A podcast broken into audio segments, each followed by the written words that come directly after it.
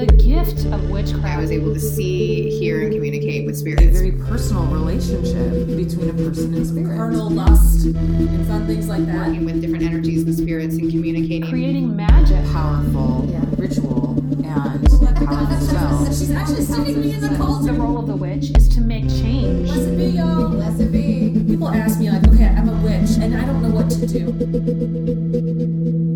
20 years ago, three young friends realized they were witches. They scattered to different parts of the world following magic and spirit.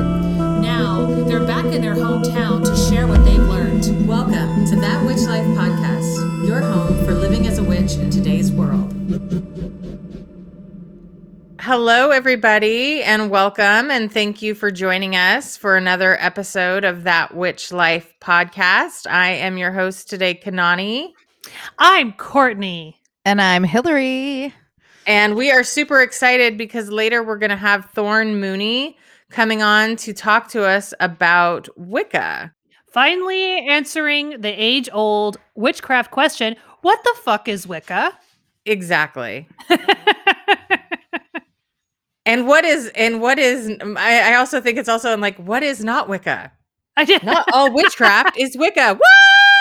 Yeah, but then it's like, mind blown. I know. I mean, it's actually funny. I had a conversation with someone not long ago when they were like, I've been calling you Wiccan. And I said, well, you weren't wrong to call me that, considering for a good 10 years, I called myself Wiccan in every opportunity I could until one day I realized I wasn't, because I actually looked at what it takes to become Wicca. And I'm like, actually, I haven't really done any of that. So I think I am using an inaccurate term to describe myself.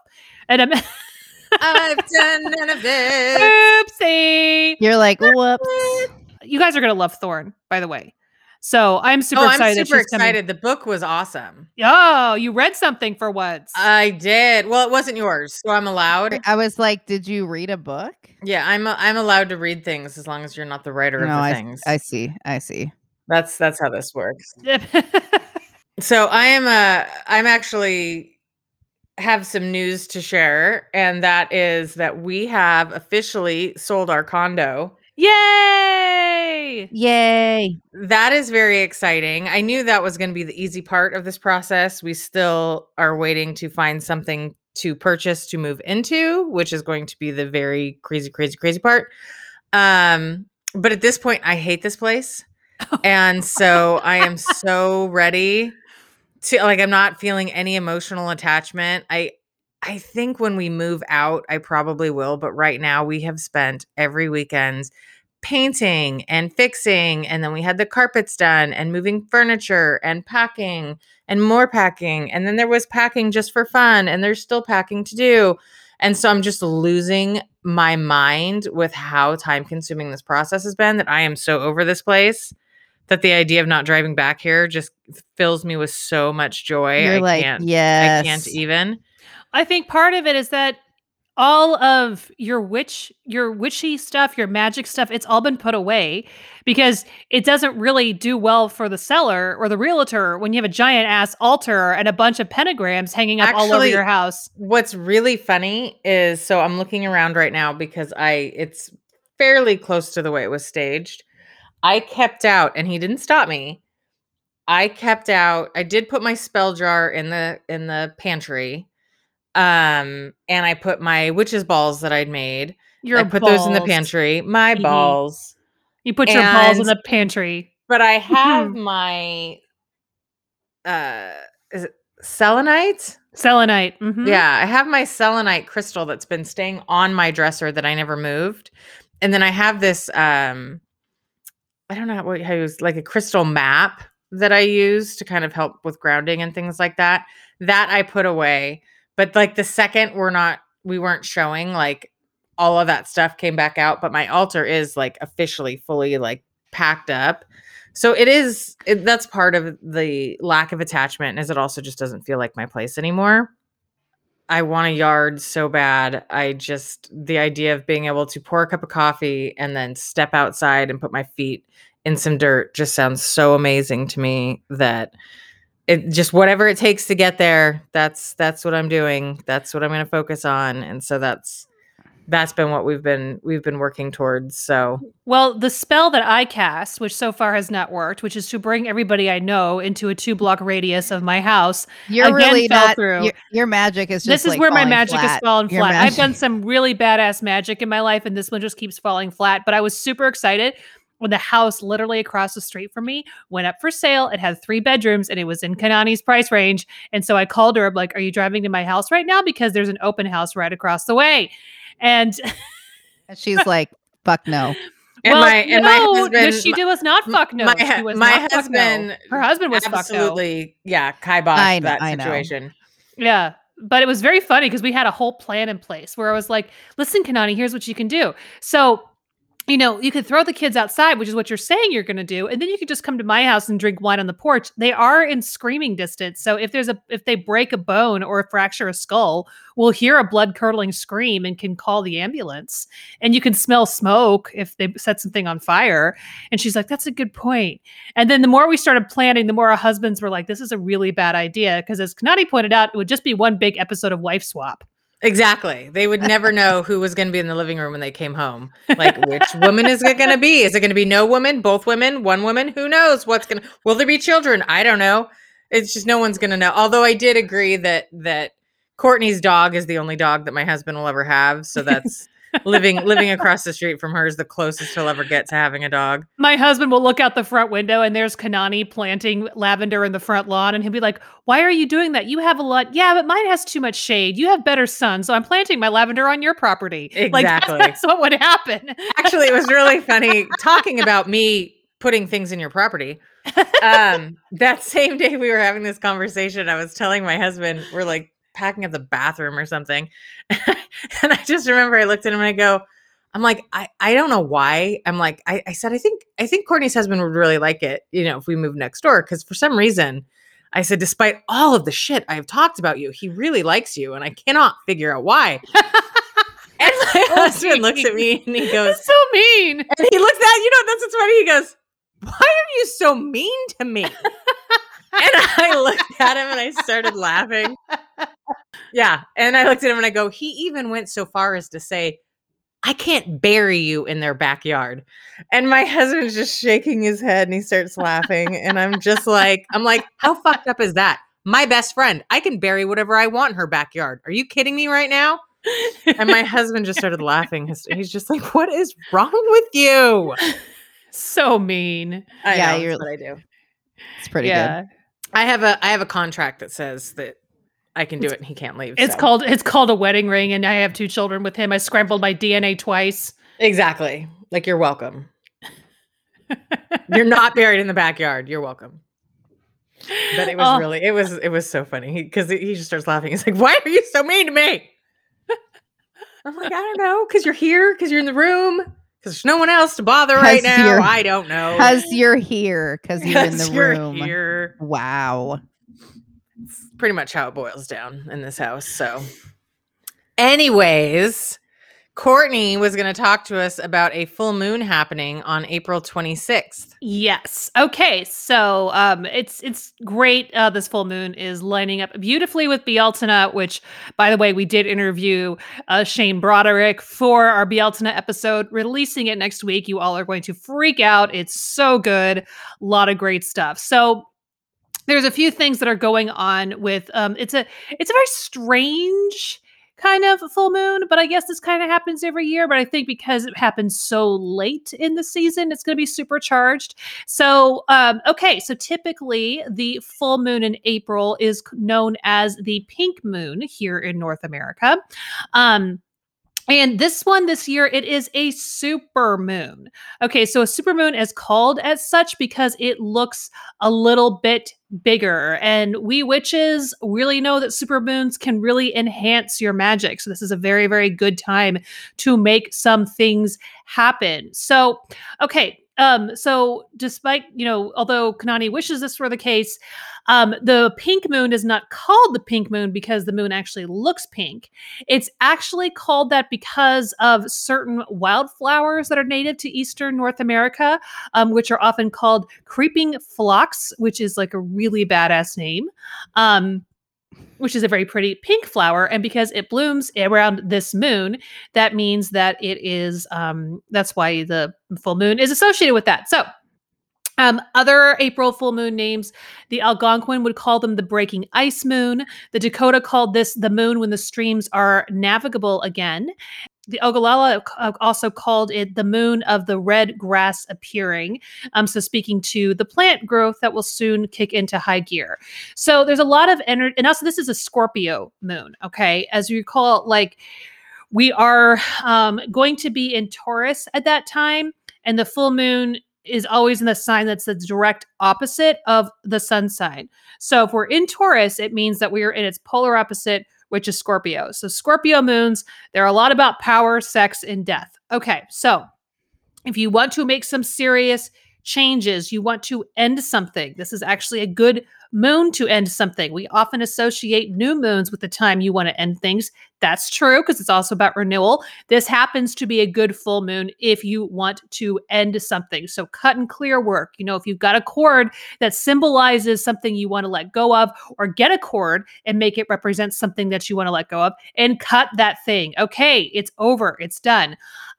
This is a good moon for sex magic. If you are someone who enjoys sex, either with yourself or with a partner or more, then this is a time to use that energy to manifest something. I would also say this is a really good moon for just increasing power in general, because that's what Scorpio rules, is power, sex, and death. So if you are looking to make yourself, your voice more powerful, your words more powerful, saying these kind of affirmations on the full moon, like I am more powerful in myself, I am more powerful in the things that I do.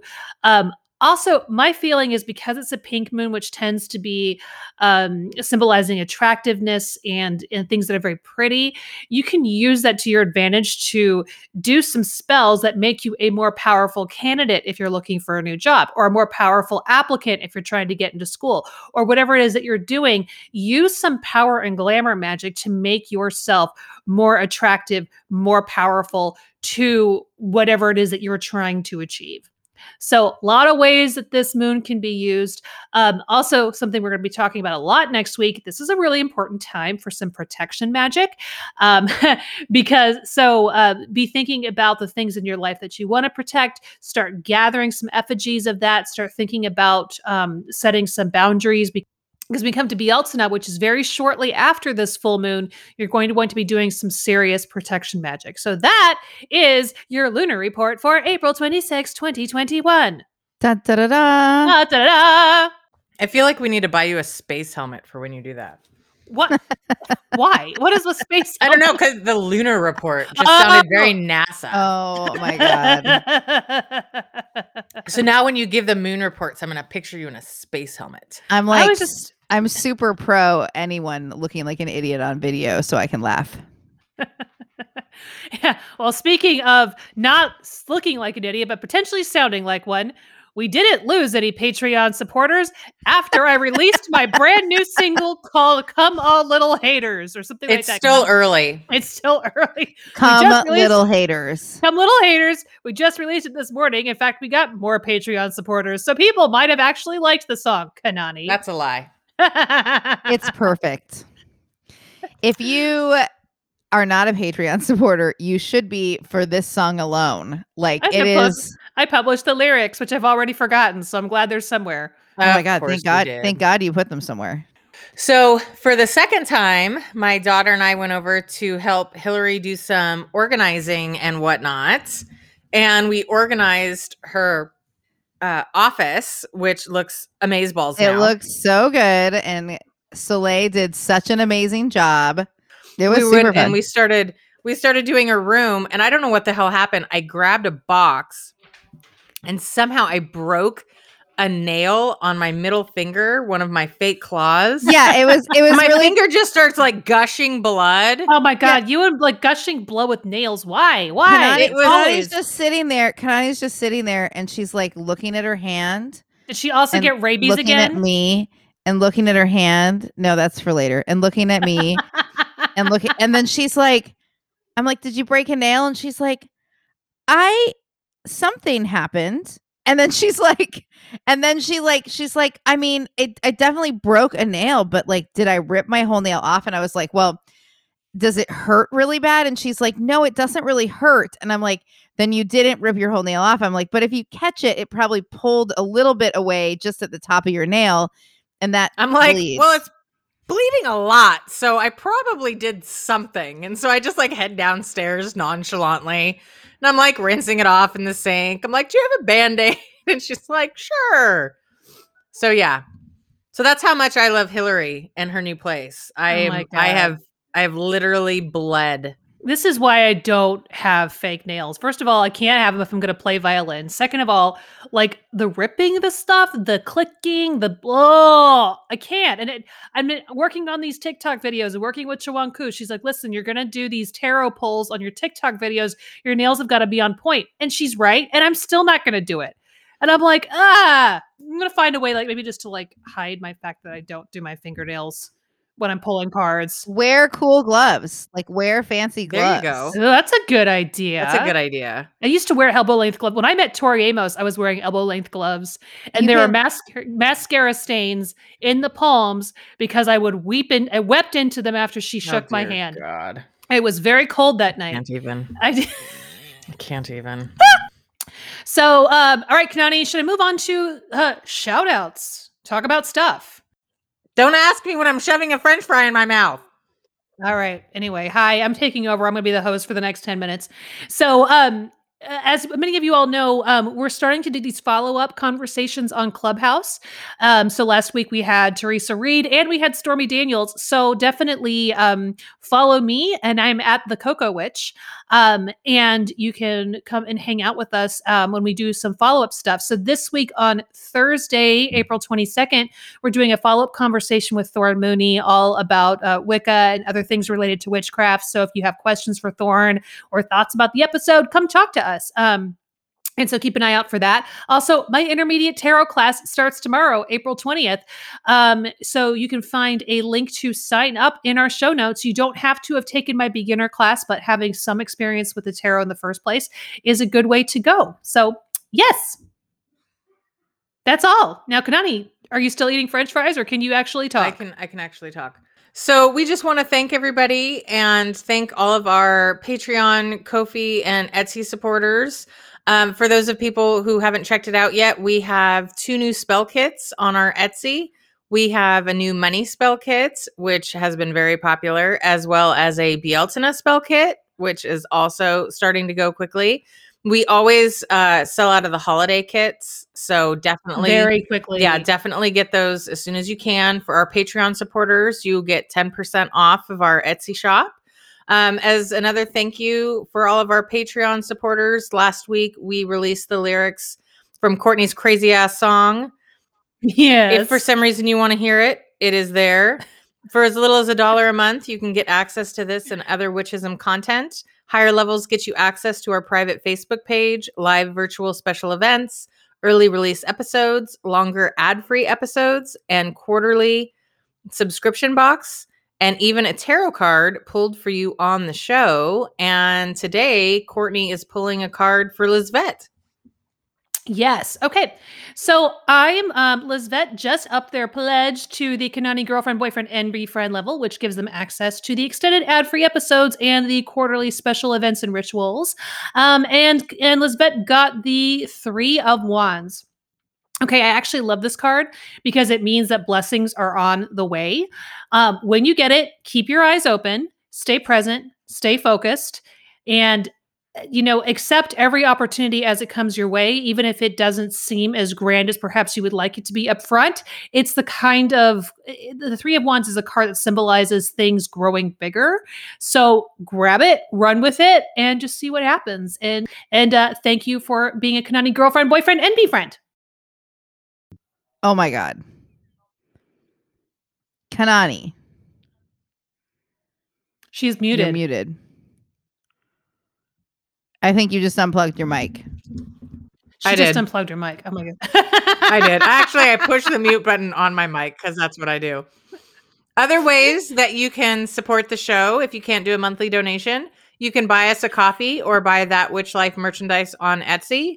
You can also consider becoming an episode sponsor. It's a great way to promote your business to thousands of witches. You can also purchase a shout out and let people know about your virtual event, or just send love to your favorite witch. Find out more on our website at thatwitchlife.com. Are we ready for a word from our sponsors? I don't know. We are so happy to be introducing you to Thorn Mooney, who, in addition to being a fantastically awesome person, is the author of two books we know you're going to want to have. Her book, Traditional Wicca, is now available. While there are many powerful variations of contemporary witchcraft, Traditional Wicca offers unique experiences for those who seek it out. Thorn's Traditional Wicca explores structured, coven-based styles of Wicca, which the practitioners typically trace initiatory lineages back to Wicca's early founders. Discussing covens, initiations, practices, ethics, and more, Traditional Wicca shares tips and ideas on how to get the most from this profound approach to witchcraft. And Thorn has a new book coming out in September called The Witch's Path. The Witch's Path is all about taking your witchcraft practice to the next level. Whether you're a beginner who feels overwhelmed, a disillusioned adept, a jaded coven leader, or anyone in between, this book shares specific hands-on tips for what you can do to move forward spiritually today, no matter your starting point. Order your copies of Thorn Mooney's books today at Llewellyn.com and save 20% now through June 30th, 2021 on Traditional Wicca and pre-orders of The Witch's Path with coupon code Thorn20. That's Thorn20. This coupon is valid through June 30th, 2021, not valid in conjunction with any other discounts or previously placed orders. Note that you do need to be logged into your Llewellyn.com account for the coupon to apply. We know that as soon as you hear our chat with Thorn Mooney, you'll be racing out to order Traditional Wicca and The Witch's Path. So be sure to use the Thorn20 code at Llewellyn.com and save 20%. Thank you to Llewellyn for being an episode sponsor. So Hillary moved last month and my husband and I offered to help, and we thought we were going to be packing her clothes and stuff, but no. Hillary has an enormous stash of tea and my husband spent 2 hours boxing it up. Okay, like maybe an hour. But the thing is I seriously have so much tea from the Jasmine Pearl Tea Company. It's kind of embarrassing. And for good reason, too. Yeah, like my entire life is pretty much scheduled around the next cup of tea. And I literally have told everyone I know about Jasmine Pearl Tea. Their teas are so good. Every morning, I get fueled up with either the Burnside Chai, sometimes Caravan. And I've also hooked all of my students up with the Aria blend because it's super soothing on a sore throat. So I mentioned last time that Jasmine Pearl's Lapsang Shusong tea is the only beverage that I will choose over coffee in the morning, but I also adore their Feel Better tea, which is designed to soothe frazzled nerves, which I really appreciate given that I work with both Kanani and Hillary on a near daily basis. Their Feel Better blend is very light with a lot of notes of citrus, so it's a great blend for springtime. We're also super about supporting family-owned businesses, and the Jasmine Pearl was started by proprietor Heather Agosta and her husband Chuck, who have been directly importing and blending their own loose leaf teas since 2004. Everything is hand blended by their special team in Northeast Portland. The Jasmine Pearl's tea blending philosophy is based on using excellent quality ingredients and building blends around good teas versus using mediocre ingredients and dumping a bunch of flavoring on them. I used to be someone who liked tea, but I wouldn't call myself a tea drinker. But the Jasmine Pearl has totally made me into a tea drinker. Their vanilla rose tea is like silk in a cup. Jasmine Pearl is 100% online. Customers can have their orders shipped or do contactless pickup at their warehouse. And Jasmine Pearl offers free shipping on orders of $25 or more. Check them out at thejasminepearl.com and let them know you heard Courtney and Hillary gushell about them on That Witch Life Podcast. And thank you to Jasmine Pearl for being an episode sponsor. We would love to welcome Thorn Mooney to the show. Thorn Mooney is a witch of more than 20 years and the high priestess of Foxfire, a traditional Gardnerian coven thriving in the American South. She holds a graduate degree in religious studies and is completing a second in English literature. Thorn has worked as a university lecturer, public school teacher, academic journal manager, tarot reader, writer, and musician. She maintains a long-standing YouTube channel, has been blogging about witchcraft and the occult for more than a decade, and is a regular at pagan festivals throughout the United States. Aside from her esoteric pursuits, Thorn is a historical fencer, a traditional archer, and a seasoned guitarist. She lives in Raleigh, North Carolina with her husband and a pride of cats.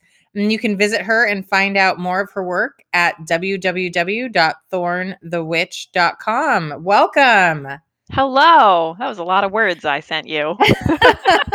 You kept it in the minimum, or under the maximum, which is fine. But so telling a story which exemplifies, first of all, my natural social dysfunction. And second, that Thorn and I are kindred spirits, as she just totally played right into my social dysfunction and ran with it. So Thorn and I... Kanani, this is a total story. I've never told you the story. But we were at Temple Fest and we were hanging out at a party. And then all of a sudden, like, Thorn and I were just totally like, oh yeah, I like this. Oh yeah, I like this. And all of a sudden I just look at Thorn and go, will you go to the prom with me? And she just without a beat goes, yeah, I totally will. And everybody like looks at us like, is there this is prom? Why I can't take her places. This is why. And then everybody looks at us and is like, is there a pagan prom happening? And Thorn's like, no, but now we're going to do one. And Courtney's my date. And I'm like, oh my God, she's my friend. Because not only did she didn't get totally schemed out by my really terrible, like, I'm so socially awkward that it's like painful, that she also just is like, yeah, let's just throw prom. And like, and I was like, we're going to be friends forever. I didn't get to go to my actual prom, and I think my father was really disappointed. So I feel like now that I practice the dark arts, it's time for him to live his dreams. So anyways, so Thorn, how did you first know you were a witch or a magical person? That was a beautiful transition. Right? You know, I was like, there's no transitions with Courtney. She's just going to like keep derailing the whole situation. That's true. I was like, we're jumping in now. I am the queen of the tangents and the rabbit holes. I will step back so that we can let Thorn talk about the things we brought her here for. I feel like that question should be like easy and obvious, but it's not. Like, I feel like a lot of people at this point would like launch into a story about like, well, when I was a child, I loved mythology and then I liked being outside, right? Like we all have heard that story and we've told those stories. I've totally told those stories.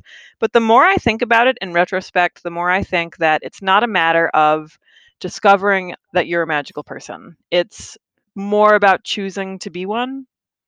Like I think there's something that's sort of innately magical, particularly about children, which I think is why we're all just like, oh, well, I was always a magical child. And like having worked with children, I can tell you that they're all pretty fucking magical. So I think a lot of the times it's we discover, oh my God, there's this thing in the world, whether it's witchcraft or whatever your flavor of woo is, I say with love. And then it sort of kindles that same spirit of play and that same excitement about being alive that we had when we were kids. And I think that's why we have this narrative where it's like, oh, it's been there since I was a child. It's not that that's not true. It is true. But I think that it's more about deciding to like be a magical person and be openly a magical person, perhaps, or secretly or whatever. But it's like marriage, right? It's a choice we make every day. I love, you know what? That's a new threat I'm going to use against my husband. And I love it because I can see, we always joke about just how gnarly I am to my husband. I'm just going to be like, you know what? When he gets mad at me, this is a choice every day that you've made this choice every day. Just roll over. Just roll over in the bed and be like, I'm a choice. Yes. That's going to happen. That's 100% happening tonight. That's how I feel about Gerald Gardner. I just roll over. Hello, you're my choice. I love that so much. Oh my God. It's absolutely happening. So much. So absolutely. That's how I got into witchcraft. I mean, because like I was like a lot of kids, right? Like I loved ghost stories and you know, mythology, and I read the Egypt Game, right, in the 6th grade. And that's why I was like, I have to be a part of the OTO, obviously. And like, I was still reading Babysitter's Club in 6th grade. Oh no, only the pretty girls read Babysitter's Club. I wasn't one of them, but I wanted to. Yeah, I wasn't either, but I did read them. Yeah, I had scary stories to tell in the dark. Like I think that was really. I also had those. Goosebumps.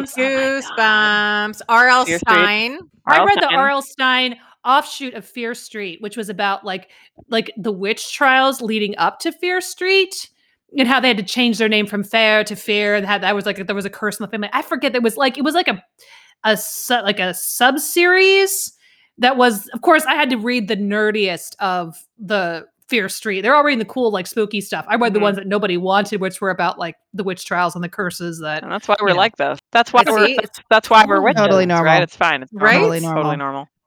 Totally normal. Yeah. That's how I knew stuff or whatever. So what made you? Because I totally agree. I think that's an interesting way to kind of describe how you knew. Is it's not necessarily something that has kind of come upon you as much as it's kind of just a choice that you've made. It's a choice. Like my husband, who clearly makes poor choices. I mean, let's be real. So, but what actually drew you to the religion of Wicca itself? I think a lot of it at the time was that there really weren't any other options. I mean, when I started exploring witchcraft, like, you begged your mom to take you to the mall so you could go to Walden Books and like, yes, right? And you had your choice. Like, you could pick Wicca, Guide for the Solitary Practitioner. There was going to be like a couple of Silver Ravenwolf books. If you were at like, I don't know, if you like got them right after stock day or something, there might be a Ray Buckland book. And then there was that book about how if you played Magic the Gathering, you were going to hell. Like, there was those books. Like, that's all you had. And then like over there in the corner was like 21 Lessons of Merlin. Oh, okay. So, like, yeah, I remember those days. Right, like, I remember those days. Were the choices. Yeah. And it's so true. We have people talk about the Scott Cunningham one all the time. That gets brought up all the time, because you're right. There was a long time where like that was kind of the only book, and that was the only one on the shelf. And like, I'm going to be scandalous here for a second, but like, I'm sorry, everybody. Like, find me on Instagram and DM me how much you hate me. That's fine. But it's not a very good book. Like, I think it's just that's all we had. Right. And that's not to say that it was bad or even like bad for the time or didn't hold up or whatever. But like, just like, it's kind of objectively like not awesome, like for many reasons. But that's just all there was. And then eventually, like, this is even before the internet, right? Like, we got the internet eventually, but that sort of trickled in really slowly. Like, I remember the rich kids getting the internet. You remember this? And then like eventually it was a big deal. Like, oh, I have my own AOL screen name. We had Prodigy. Yeah. You've got mail. I had it. Yeah. I remember having it, like, when it was like, ooh, you have an AOL handle, and it's like, oh my God. What's your SN? So exciting. So like once we had access to that, then there was the internet, which was like incomprehensibly limited compared to what we have now. Yes. But then I could cruise around online, and there were AOL chat rooms. So you started, you being me, right? But like us generally at the time started learning about different kinds of witchcraft, different kinds of Wicca, different kinds of paganisms. And I don't know, like, it didn't feel like as much of a choice at that point. Like, things were limited. You were limited by what you were exposed to. And I think that that's still true. Like, there are more options now, but I think people still tend to roll with the thing that's around them for one reason. I mean, that's true about hobbies, right? And sports, like, oh, absolutely. You know, people tend to go with what's familiar and what's available. Yeah, what's accessible. By the time I had a handle on other options, I guess, Wicca felt very natural, and it was something that, like, I never had to spend any time like rationalizing anything about Wicca. Like, Wicca just sort of made sense in a really like fundamental sort of childish way. And then once I learned more and was kind of out in the world, when I did have like other objections or other ideas or whatever, I found that a lot of the things that I had problems with were a product of the internet, right? And not actual like initiatory Wicca.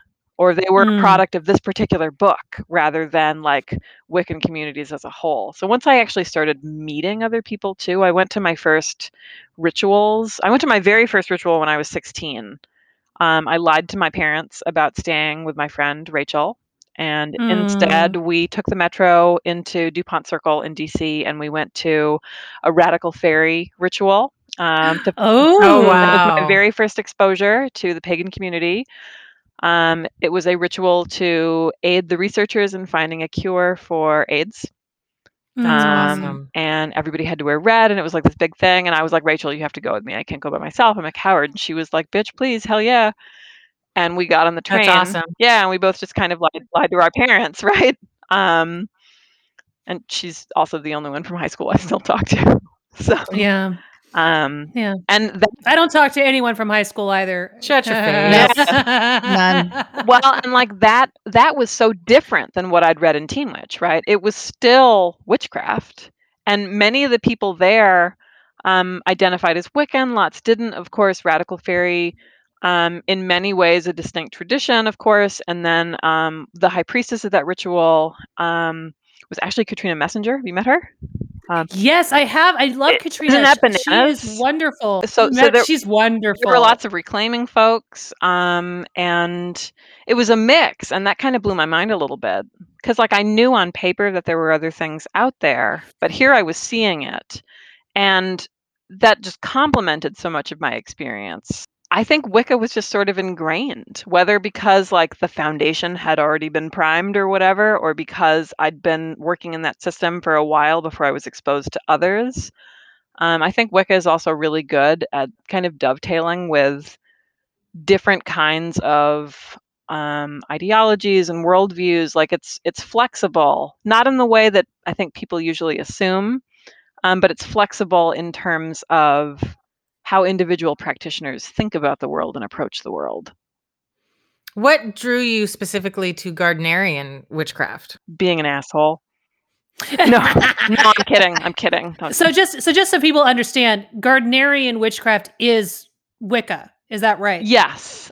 Okay. Yes. So, and there's lots of word things here that I think probably warrant more explanation than I'm going to give here, but kind of the crash version. Is that the words Wicca, Wiccan, Gardnerian, these words were applied later and largely by outsiders. It's kind of this is probably a terrible example, but here I go. It's sort of like how, how we talk about evangelical Christians. You know what evangelicals don't call themselves ever? Evangelicals. Right. Other people call them evangelicals. If you go to an evangelical church, they just call themselves Christians, or they call themselves non-denominational or something like that. That's actually a great example. Right? So we understand that there are patterns that make a particular kind of Christian an evangelical Christian, but they're not running around at conventions like, hello, I'm evangelical. What are you? So, and it's very similar in Wiccan spaces. So we describe ourselves as witches. And when Gerald Gardner was writing, he was writing about witchcraft and the witch cult. Other terms were applied later for lots of reasons. The generally accepted story, and it's true as far as I know, is that the term Gardnerian was introduced by Robert Cochrane, and it was sort of dismissive, right? Because Cochrane, of course, wasn't into what Gardner and Gardner's folks were up to. So it was meant to be kind of dismissive, this isn't the real witchcraft, right? This is Gardnerianism. And then somebody who has better history than me can tell you more specifically about when the word Wicca comes to be really prominent. Because Gardner would talk about being of the Wicca, and he spelled it with one C. A little bit of very interesting pop culture trivia. So from what I understand is that we call it Wicca, but it comes from a word like Wisha or Wicha or something like that, which is Old English. What that means, we don't really have a direct term. Most people would run to the word shaman, which isn't correct. Right. Because shaman refers to a specific type of spirit worker from certain parts of East Asia. But that's how I've seen it used, though, was when I was watching Vikings. Oh. And sometimes in Vikings, they speak in Old English with the subtitles. And I heard the word Wisha. And it was being used because one of the characters speaking Old English was assuming that a Viking was a magic person. So the subtitle they used the word shaman. That's not actually exactly right, but it basically almost would be the term of another term that they could have used in the subtitles instead might have been magician or wizard or spirit worker or something of that kind. Mm. And that was the first time I've ever heard it used in what might have been its original context in the Old English. Like, this is somebody who works with spirits, a conjurer, you know, so to something like that. We don't really have, a specific translation today that would be really exact, but that's how I've seen it used. And that's what I understand. And you correct me if I'm wrong, Thorn, that's one of the reasons why Gardner used that word, because it was the closest thing he had to describe himself in his own indigenous way. Yes, I think so. I mean, he was really intent on coming up with something, and I'm, you know, hear the scare quotes around coming up with something that was that he could. Again, I don't mean to be dismissive when I say things like this, but that he could pass off as indigenous. Okay, mm-hmm. He was. You've got to remember this particular period in time. I mean, we're talking about a couple of world wars. We're talking about industrialization, yeah. Right? Like, Britain is devastated in all kinds of ways. People are really, they're alienated and they're disillusioned by established religious practices. This is actually a big part of what I'm doing in my graduate work with literature, is looking at like where what happens to religious authority, what happens to God post Darwin, post Origin of Species, and then later when we're talking about world wars. Like, where are people creating meaning and creating authority if they no longer have churches telling them what to do?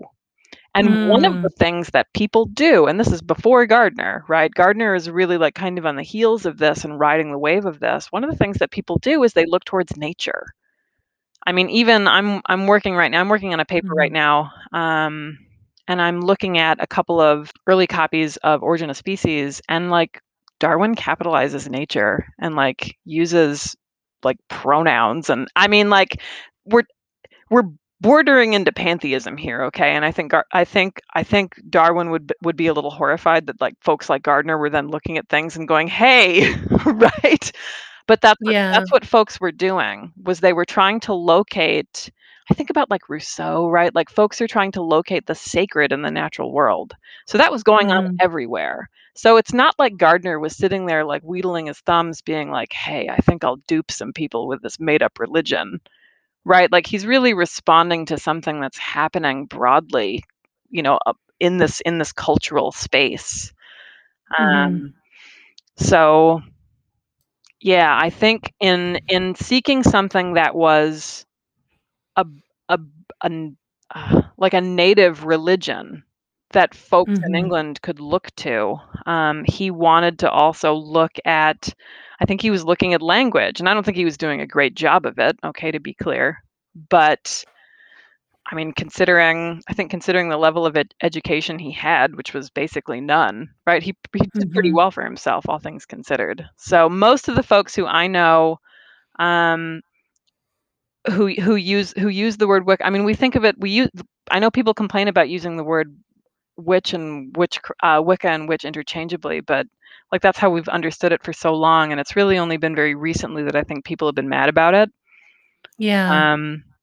But like, that's what it is. And somebody in my position, you know, I think Wiccans broadly, if you're traveling amongst different communities, like, I don't use it when I'm talking to other kinds of witches, but like when I'm sitting around in a circle with Foxfire, like, we talk about witchcraft and we refer to ourselves as witches. We bust out the Wicca when we go to other places, and we need to differentiate. Interesting. I think one of the common misconceptions is, and I've actually had a lot of people who have mentioned this to me later when they find out that I do this podcast and stuff, is I think that there's this misconception amongst people that when people say they practice witchcraft or they practice Wicca, that this is like a 100-year-old religion, you know, that we're doing, that, you know, little old women did in cottages in Europe, you know, 500 years ago, and we're just bringing this back. They don't really understand that, like, no, this is a whole new, like, that it really wasn't like that then. Like, they were just growing their herbs and figured out what kept people from getting sick, but they weren't thinking to themselves, you know, this is a religion in and of itself. And so I think people are often surprised that the newness that is, you know, the witchcraft that's so prominent today and getting even more popular all the time, that this, mm-hmm. this isn't a age old, 100 years old tradition. Well, and what's so fascinating to me about this, and I don't say any of this dismissively, because I see this in other sorts of communities too, like religious communities. You know, in the beginning, you mentioned I have an academic background in religious studies, so I'm using these terms kind of in the broadest way possible. One of the things that we do is we locate authenticity in age, and this is kind of true, like whether we're talking about, you know, like how cool buildings are, or what religions we practice, or how good a sport is. Like, we're really invested in things being old. You know, a university is great because it's old. Like, we're obsessed with locating value in age. And this has been happening in witchcraft communities the entire time. It's not like, you know, Gerald Gardner appeared and people just stopped doing things. Like, one of the reasons why Cochrane was writing the way he was, and why some of these other folks were coming out and writing, was because they saw what Gerald Gardner was doing as like, this is the new stuff. Like, no, I have the real thing. That's been happening. And that's happening right now, like on TikTok, Instagram. When people complain about Wicca, a lot of the times it's because, oh, well, this is new. As though what they're doing isn't also new. Right. Mm-hmm. Exactly. That's what's so like cuckoo bananas to me. Yeah. Is that we're still so obsessed with taking whatever it is we're doing and making that an ancient witchcraft. Like, none of us are okay with our thing being modern. Like, that's an insult we hurl at each other. And I think that that's just like kind of precious. Mm-hmm. Yeah. Oh, very much so. It kind of is anti everything that the religion and witchcraft is kind of about to me. Well, and just kind of like witchcraft as a whole, like even apart from Wicca, like I think if anything could be said to be a value of the witch, like capital V value, you'd think it'd be something like, sovereignty or individuality, or, you know what I'm saying? Like, it would be something that has to do with one's personal agency. Like, to me, one of the core parts of witchcraft is, you know, and you can spin this however you want, the accrual of power, like personal power, connecting in other realms, whatever. Like, it's about power.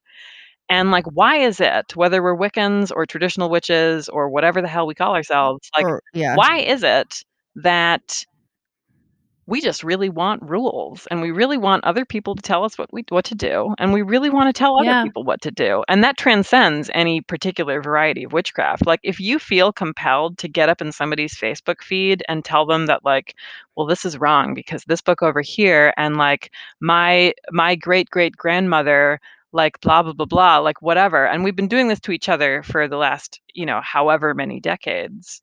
Like, I'm sorry, go join an HOA. Like, you know what I'm saying though? Like it's kind of funny because we keep talking about whole the desire for rules and the desire for order and whatnot. But one of the things I think a lot of people will be familiar with when it comes to witchcraft and Wicca and is like the Wiccan Rede. Oh, I'm about to ruin some lives. Proceed. Oh, ruin lives. Proceed. Do it. Oh, you don't even have to finish answering the question. You're just going to go Wiccan Rede. I just want you to ruin lives. Just ruin the lives. For those who are familiar with it, the Wiccan Rede is like the law of three. Is that right? Like, what you put out comes back to you 3 times 3, or is that, or in harm you none? In harm you none, do what thou wilt. Okay, is that harm you none, do what thou wilt? You need to reread your Scott Cunningham, Courtney Weber. It's been a while. It has been a long time.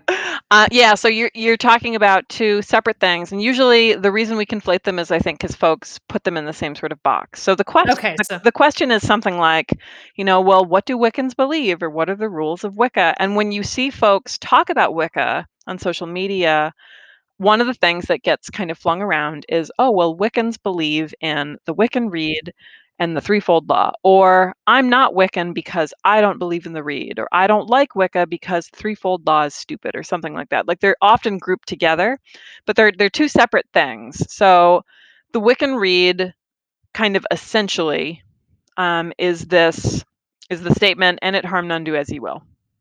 Okay. And then the rule of three, or the threefold law, is that everything that you send out into the world comes back to you threefold.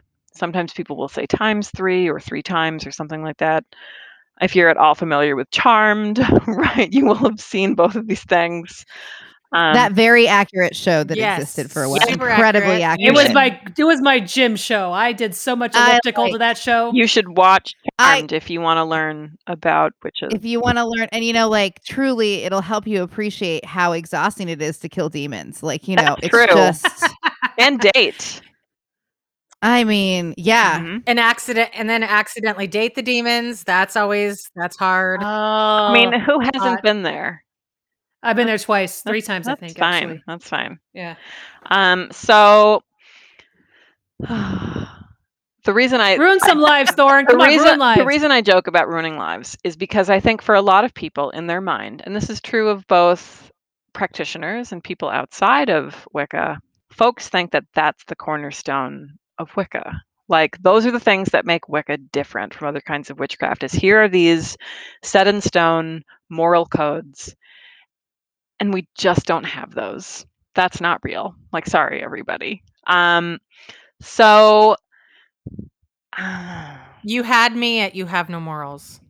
Well, I mean, obviously, because I'm organizing this delinquent prom for Gen Xers and old millennials. It's awesome.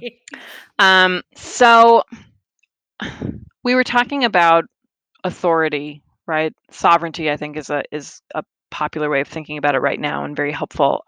But this is central in Wicca too. There's this idea of finding power within, building relationship with the divine, etc.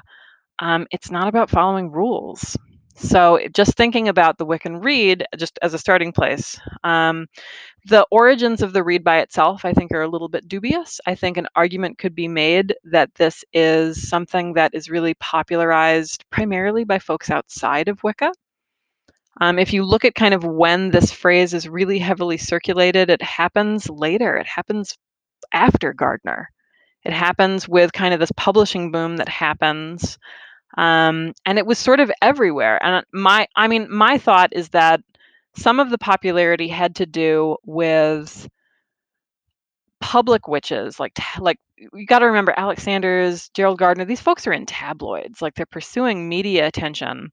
And I think folks were trying to make witchcraft as a whole a little bit more feel safer, because it was illegal at that point. Up until very recently, at that point, it was unlawful to be practicing witchcraft. And wouldn't it be better if your neighbors thought that you were relatively harmless, right? Or just sort of a fancier kind of more ceremonial, environmentalist or something like that. A little eccentric, but generally harmless, which is what my neighbors, I think they think that about me. Yeah. Sure. And then I think when it really takes off, near as I can tell, kind of doing literary analysis, because obviously I wasn't running around in pagan communities in the 60s and 70s, but reading books that kind of span decades, you can see the Wiccan Rede really starts getting hammered in the second half of the 80s into the 90s, that's really the moment. And what's happening at that time in the US, everybody? The Satanic Panic. Yeah. So folks are literally going to jail for supposedly being Satanists. And doesn't it make more sense to protect your budding, potentially threatening religion by trying to insist to everybody that you're really harmless? We don't hurt anybody. Mm-hmm. So there's that argument, which is the one that I personally sit on. And you can look at literature, both obviously we have precedent in Gardner's own work where he sort of hints at this witchy moral code about, and he references this guy named King Powsell, okay, who's a literary figure, and references this idea of the witch not being harmful, not doing harm. But it's not articulated as a Rede. It's not articulated as this law, okay? And then what people point to is this poem called Rede of the Witche, which appears in Green Egg Magazine in 1975. and it has it has a complicated history, but it's generally attributed to Lady Gwen Thompson. Okay, and she claimed to have gotten it from her grandmother. But it's what people call the long version of the Rede, if you've seen this lengthy poem, okay? And like that wasn't circulated by Gardnerian initiates, certainly. Like it was circulated by the folks reading Green Egg Magazine. Mm. So that's not to say that these ideas aren't practiced by Wiccans or aren't important to some folks, or that they shouldn't be important. I'm not saying that harm none is a problem. If it comes right down to it, yeah, I think I do believe in the Wiccan Rede. Okay, like good for me. I'm generally trying to not be harmful. The last piece of that is that the word Rede means counsel. It means something more akin to advice than law. And then there's another interpretation. There's an interpretation here that I think is really significant, and it's the one that I hold to. If we're going to adhere to the Rede, and if we, let's say we do want to treat it as a law, like what does the Rede actually say? And it harm none, do as ye will. Well, what happens if we take that literally? Okay, and people will be like, well, you can't literally harm nothing. Like I'm breathing microbes or whatever. But that's not what the Rede says. Like it says when you cut into broccoli has a nervous system. Right, but and it harm none if it harms none. So we're actually literally only talking about those things that do no harm. We're not talking about murder or things that are harmful. The Rede doesn't literally tell us anything about those things. It only speaks to those things that do no harm, and it harm none, do as you will. So if it harms none, boom. It doesn't tell us what to do if something is harmful, because guess what? You're a witch. You figure it out. Mm. So that's my position on the Rede. So when people are like, well, Wiccans don't believe in curses. That's just objectively not what that says, everybody. Yeah. So that's my thought there. There are many Wiccan traditions where this is not a part of things at all. Okay. And it sort of blows people's mind that what makes somebody Wiccan might have nothing to do with what you believe, particularly like when it comes to your moral approach to living. Same kind of thing with the threefold law. Like, where is that? When does it appear? I think we can make the same kinds of arguments. Yeah. And I think people should be resistant to the idea of these hard rules that just tell us what to do, what we can and can't do with magic. Like we should be resisting that. I think it just, I don't know. I think people should always use their own moral code. I mean, agreed. There's all kinds of cultural norms, you know, here in the United States that, you know, involved racism and segregation and prejudice and whatnot. And people just did it because like that was the law and that's what you were supposed to do. Mm. And it's like, well, sometimes that's not the right thing to do. You know, sometimes you need to do what's morally right, even if maybe, you know, that's not what your friends are doing or whatever. I always think it's good to kind of, you know, yeah, second guess what you're doing. Well, and individual Wiccans will point to different pieces of liturgy or different texts. Like a lot of folks will point to the Charge of the Goddess, which has additional kinds of potential codes of conduct. Like you can point to potentially any document, but like fundamentally, like you have to have your own. You're your own moral authority. Like that's the central point. So I think if these are things that are important in your tradition, then you still need to have the moral wherewithal to kind of work out where things, you know, are inconsistent or, hey, this isn't covered by this thing or my unique situation. Like there is no perfect moral code. Mm. And I'm of the mindset personally that like your moral code probably does it need to come from your religion? Like, do you need your religion to tell you what to do? Because that's a problem for the rest of us. I wanted to go over a listener question with you, if you would be interested. The listener question was, I'll start by stating how much I enjoy your show as I learn so much every episode. Aww. But let's get to the meat of the message, which is a question, potentially two, for you. I am a novice learning of the esoteric world. A few years back, I became aware of the power of rocks, but have lately started educating myself further into the witch world and everything that it encompasses. As such, I have become more aware of the goddesses as well as spirit guides, but still have much to learn. So my question is, how do I figure out who, if there is the goddess I need to work with, and how do I identify my spirit guide to communicate with her? Bonus question, I'm also thinking about making a luck spell jar with the herbs included in our luck spell kit. What's the best way to go about it? Thank you so much for all the wisdom imparted and the banter that lightens things up. That's kind of them to say. So the two questions were, how do they figure out who the goddess is they would need to work with? How do they identify their spirit guide to communicate with her? And what's the best way to make a luck spell jar? So personally, I wouldn't stress about the identity of if I had a really I'm making a couple of assumptions here, okay, which I want to point out. Like, if I was getting what I felt were very specific kinds of communications, then I'd be curious, like, oh, is this a particular entity that's talking to me? Is there something here? Like, is there symbolism in my dream that I can point to a particular mythos? Like, what's happening? But it sounds like what you might be going through is just generally kind of having that sort of awakening experience of like, oh, there's magic in the world, and like rocks are totally a gateway drug, right? Like to witchcraft.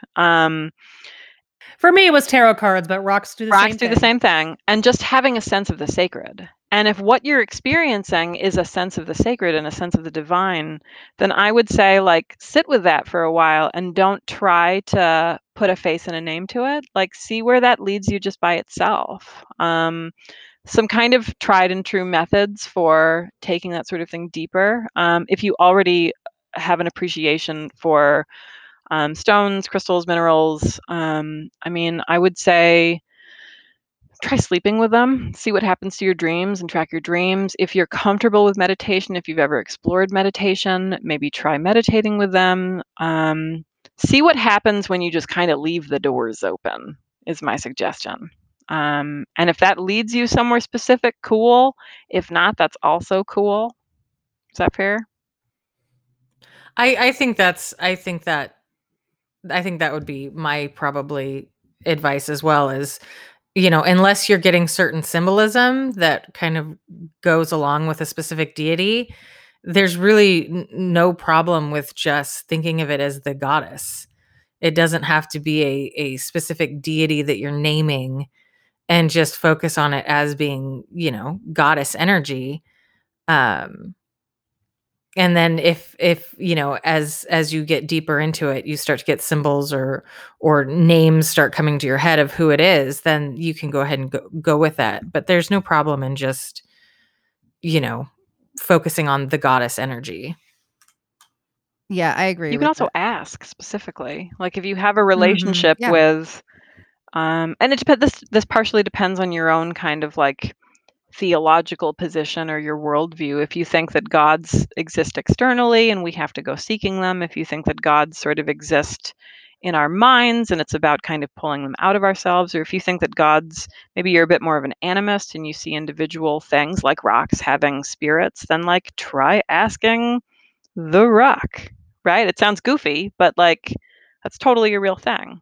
You know, I don't think you have to employ a spirit guide to talk to a goddess for you. I don't either. You know, you can talk specifically to a goddess. But the other thing I would suggest at the beginning of this journey is read all the mythology you can and see whose stories you identify with. Like if you read a story about a specific thing, a specific goddess experience, is going, oh, I've been there. Maybe you might want to sit down and talk to that goddess, some, and say, hey, we have a lot in common. I'd like to get to know you better, just like you would a person. You find out that, I find out that Thorn is really into throwing proms for, you know, witches in their 30s and 40s. Prom goddess? And there's a prom goddess and her name is Thorn. And, you know, that's how it's like, that's being silly, but yeah, I would read about them. And as for the luck jar question, you know, anytime you can find some images, effigies, things that like lucky pennies that you find, you know, those are some things you can put in the jar, anything that you consider that would, or there's like, if there's something you're hoping to bring in, like, so if you're looking not just for general good luck, but you're looking for good luck with a job interview or with love, good luck, you know, getting a, you know, an image, or I don't know, like whatever your invitation for the job interview you're having or whatever, and putting that in there with it so that there's the focus on that specific thing. And then, you know, you can add the herbs in there with it. Herbs can be used in there. You can burn those. You can put them in the jar. You can put them on your altar. There's lots of things you can do with plants for spells. Yeah. Absolutely. So, Thorn, what is next coming up for you, and how can people find you and kind of follow along with you? I'm throwing a prom, apparently. Yes! Yep. So, promgoddess.com. That's where you go. Yep. Witchprom.com. Just kidding, people. Just actually go get that domain. Witchprom.com. Oh shotgun. It's mine. So, I have a book coming out. This is my second book coming out in September, which I'm very excited about. So what I do when I write is I just write the book that I really want. So like I wrote my first book, Traditional Wicca, A Seeker's Guide, because I was really tired of like only having resources published like decades before I was born. And everybody who ever approaches my coven, like I wanted something that was very contemporary that people could read to get a handle on what traditional Wiccan groups are like. And so for the second book, I hit a plateau, like even, and I imagine a lot of us dealing with COVID, like that's where we are. Like I hit the spiritual plateau. And in my case, it was burnout as a coven leader. But also just like, do you ever just, you know, the moon is doing something badass, but you really just want to drink wine and watch Netflix? Yes. Right? Yep. Like that. I don't know anything about it. You've never had that. No, never had that. Hillary's never had that. That is Kanani's tradition of witchcraft is. I was going to say Netflix and wine is pretty much my witchcraft. Yeah. If you are Hillary and you've never had a problem, this book is not for you. But that's like every full moon. I'm like, right. And it's, or being so overwhelmed, right? Like there's so much shit to read. I'm going to die before I can read it all. What if I read something crappy? Right. Like that overwhelm. So I wrote a book basically about what to do when you're stuck, whether you're stuck because you're overwhelmed as a beginner, or you're stuck because you're burned out as a community leader, or you're stuck because you've read all the freaking books and they're the same book. And like, what do you do? Or you're kind of an armchair witch. You know what I mean? Because I've been in all of those positions. And I think all of us have. Yes. So the upcoming book is The Witch's Path, Advancing Your Craft at Every Level. And what I've done, because my publisher was like, how are you going to write this book for everybody? And I was like, watch me go.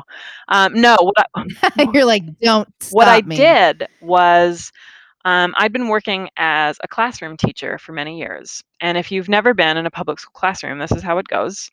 They take 35 to 40 kids who have wildly different backgrounds.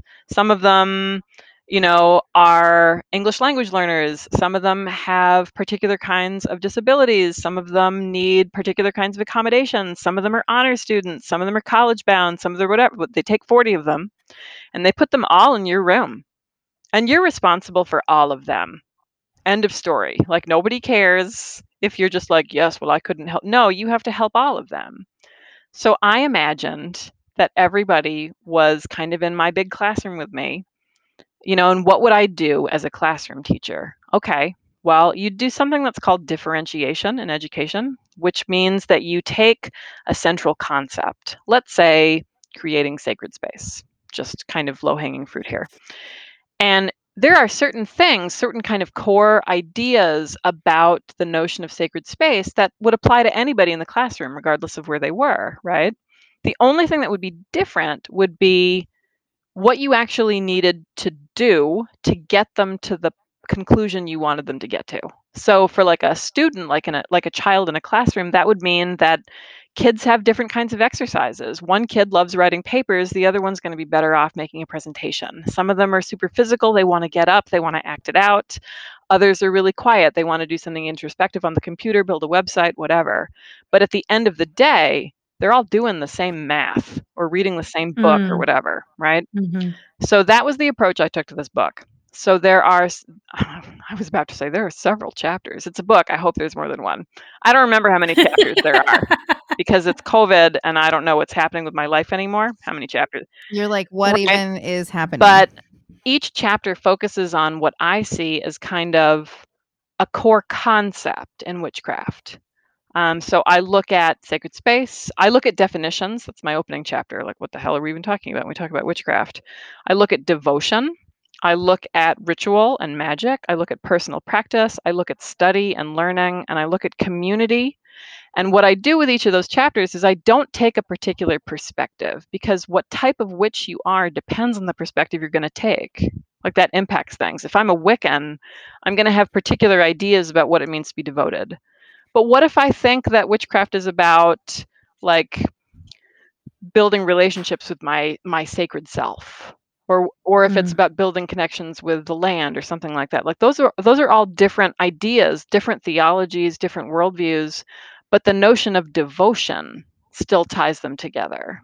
So just kind of as an example.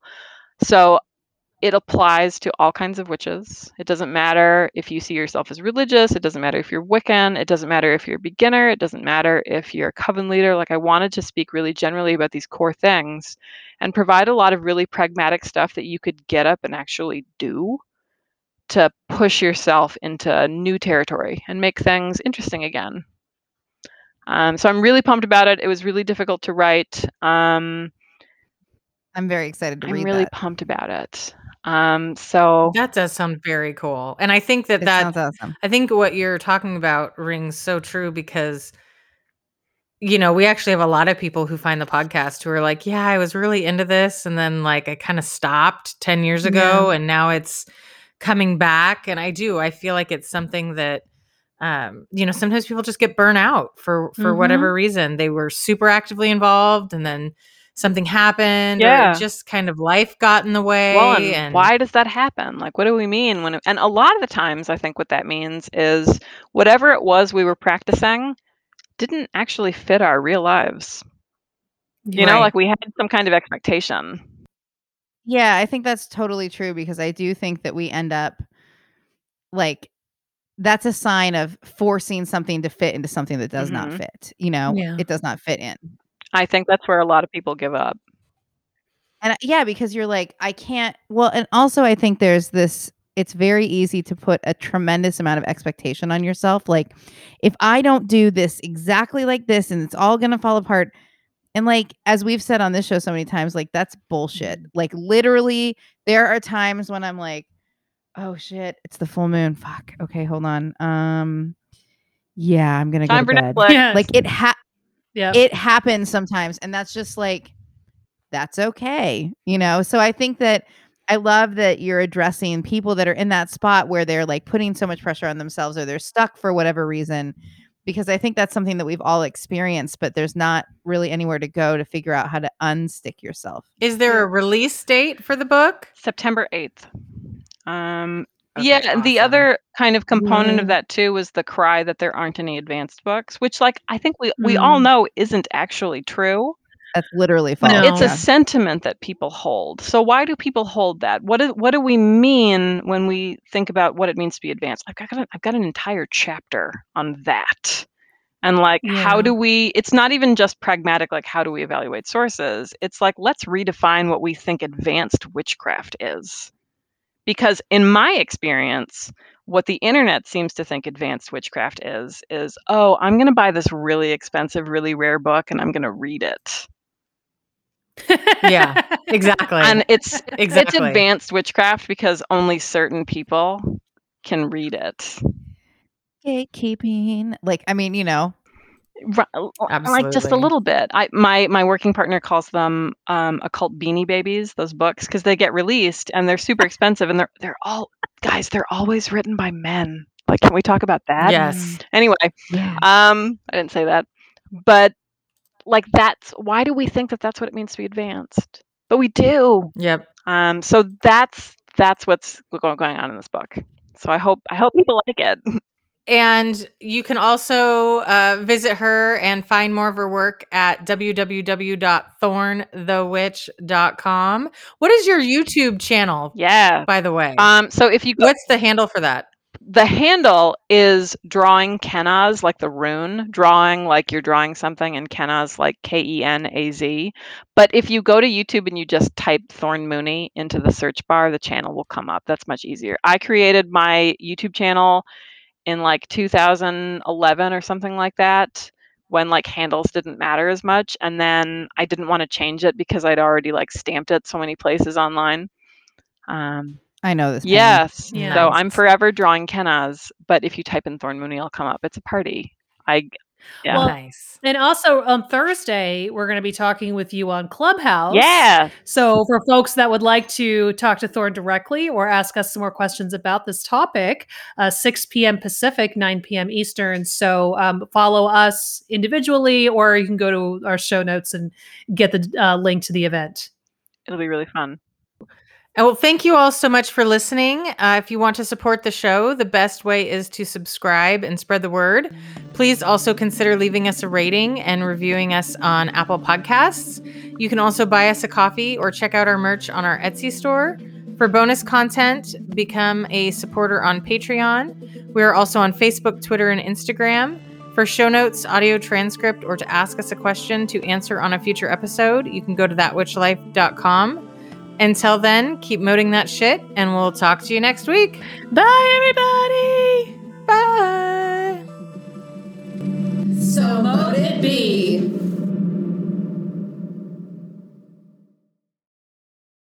And I think I kind of fangirled a little bit, and she was just like, "I don't know you," and I was like, "Aww." I was like, "I'm a choice." No, I wasn't. I was. Choose me.